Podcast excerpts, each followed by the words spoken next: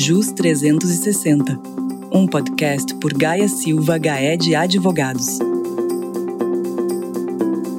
Novo pacote de medidas trabalhistas.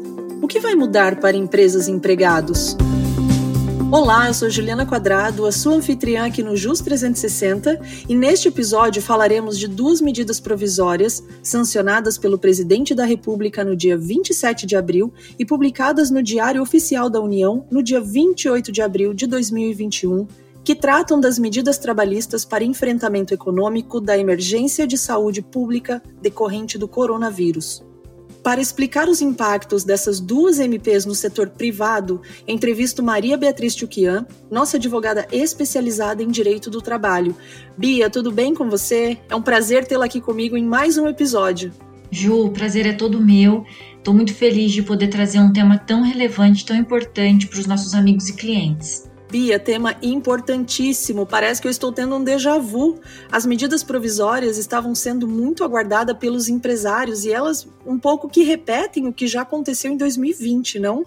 Qual a contribuição prática delas para as empresas? Ju, de fato, essas duas medidas provisórias, elas repetem a experiência que a gente teve no início de 2020, quando começou a pandemia do coronavírus. A medida provisória 1046 trata de medidas que podem ser adotadas pelo empregador para tentar manter os empregos, como teletrabalho, antecipação de férias individuais, concessão de férias coletivas, aproveitamento e antecipação de feriados e banco de horas. E a medida provisória 1045 trata do novo programa emergencial de manutenção do emprego e da renda, que regulamenta as possibilidades de redução de jornada de salário e suspensão do contrato. Tudo muito aguardado pelas empresas brasileiras em razão da continuidade da pandemia. Bia, agora em razão disso, quais são as medidas mais aguardadas pelas empresas, na sua opinião? Ju, pela nossa experiência, muitas empresas estavam aguardando ansiosamente a possibilidade de antecipação das férias individuais e as regras para suspensão do contrato ou redução de salário e jornada, especialmente pelo fato de que algumas regiões do país retrocederam à fase vermelha, momento em que os serviços, de modo geral, ficam suspensos, com a paralisação da atividade empresarial, o que de fato é um momento muito delicado. Entendi, Bia. Agora, essas medidas, elas se aplicam a quem? Ao empregado ou ao empregador? Ju, esse pacote de benefícios, ele regulamenta os contratos de emprego, os empregados, de modo geral, que são seletistas. E especificamente com relação ao teletrabalho, a medida provisória autoriza aplicação a estagiários e aprendizes. Agora, o benefício emergencial não se aplica aos órgãos da administração pública, às empresas públicas e sociedades de economia mista e aos organismos internacionais. Bia, agora com relação ao bem, na vigência deste programa, pode haver redução de jornada e salário?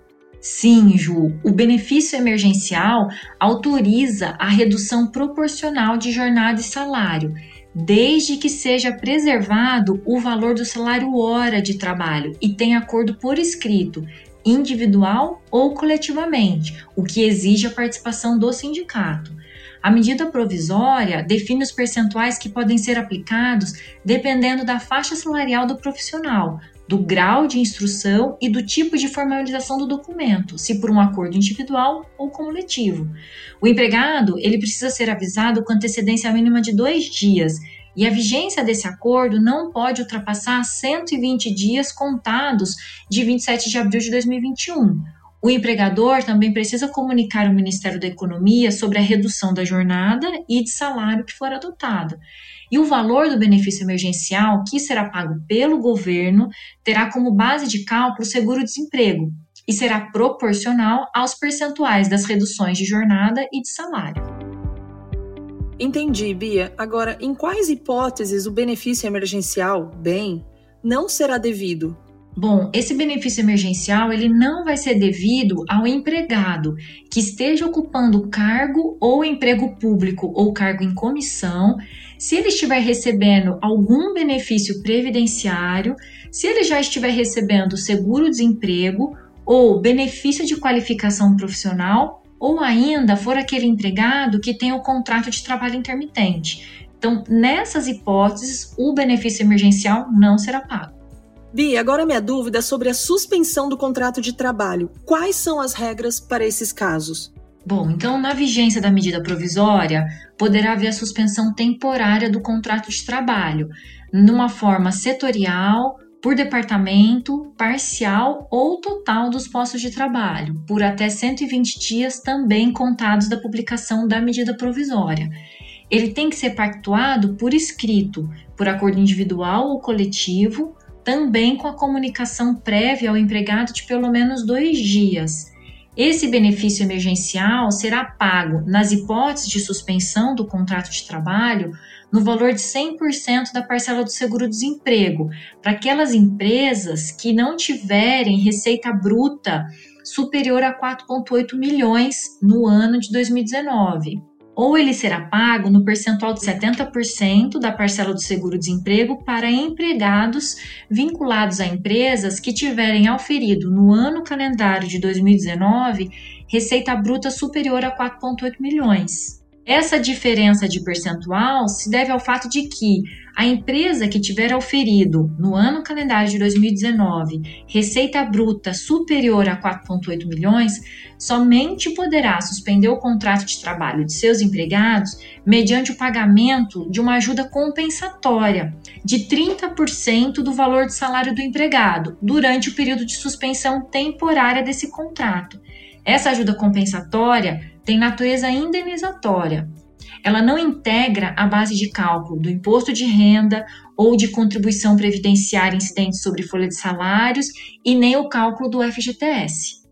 Bia, durante a suspensão do contrato de trabalho, os benefícios que decorriam da relação de trabalho são devidos ou não?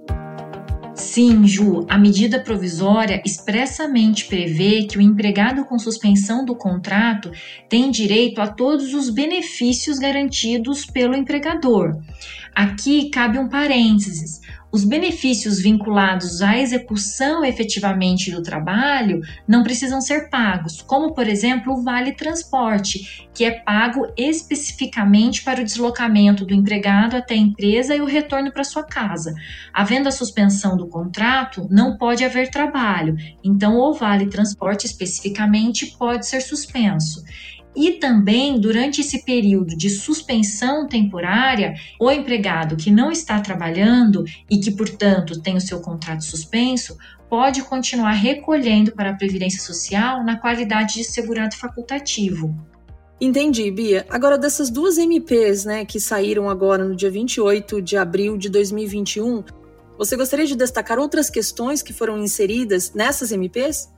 Ju, eu achei muito interessante o ponto em que a medida provisória 1045 expressamente previu que, na hipótese de paralisação ou suspensão de atividades empresariais determinado por ato de autoridade municipal, distrital, estadual ou federal para o enfrentamento da emergência de saúde pública em razão do coronavírus, o artigo 486 da CLT não se aplica que diz esse artigo? Este artigo, ele trata da hipótese do fato príncipe e ele foi muito discutido no início da pandemia, no ano passado, em que empresas queriam adotar esta previsão legal para pagar as verbas rescisórias de modo diferenciado. Naquela época, nós já tínhamos o entendimento que a situação emergencial relacionada à pandemia mundial não poderia ser enquadrada na CLT.